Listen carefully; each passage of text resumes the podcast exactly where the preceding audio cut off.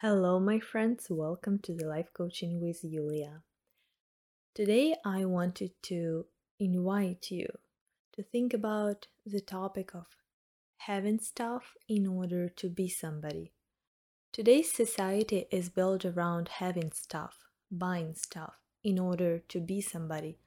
We tend to want get a new house, get a nice car, buy luxury brands in order to be somebody, to be able to do stuff, to do activities that we always wanted to do. So we constantly find ourselves in the race when we are chasing after stuff. More, more, more, I need more, I need more. But often we are chasing all that stuff in order to fill the void in ourselves, because we feel the void that something is not right and I want to fill it with all that things that I like in order to feel something, to feel satisfaction. And we often think that if we have something on the outside, like something from the object, from the outside world, then I can be somebody. Then I can finally do something that I always wanted to do.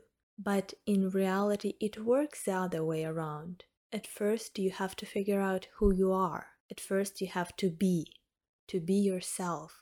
Be who you are as a person, not trying to pretend being somebody else. You are not. Not trying to be good for everyone else. You will never be good for everyone because all of us are different.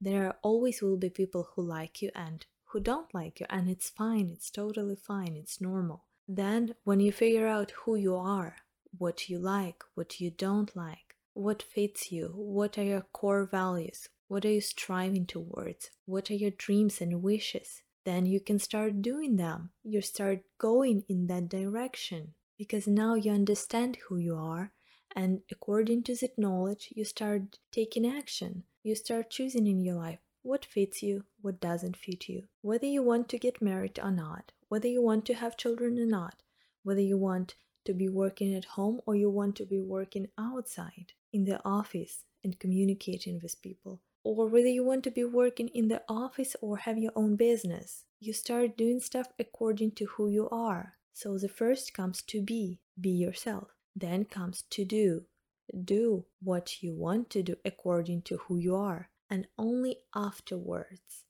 comes to have. Then you will have all the stuff that you wanted to have, because most likely you will be successful in your career. When you do something you're really passionate about, you really like doing it, then you will automatically be striving for improvement. Your motivation will be not money, but rather something else. You're striving to improve as a professional. You want to be an expert in your field. And then automatically comes success after that, because you constantly work on yourself in that area of your life. So don't live your life with to have in mind. Live your life with to be in mind in the first place. Who do you want to be? Who you are? Figure that out. And everything else will fall in its own place. See you in the next episode.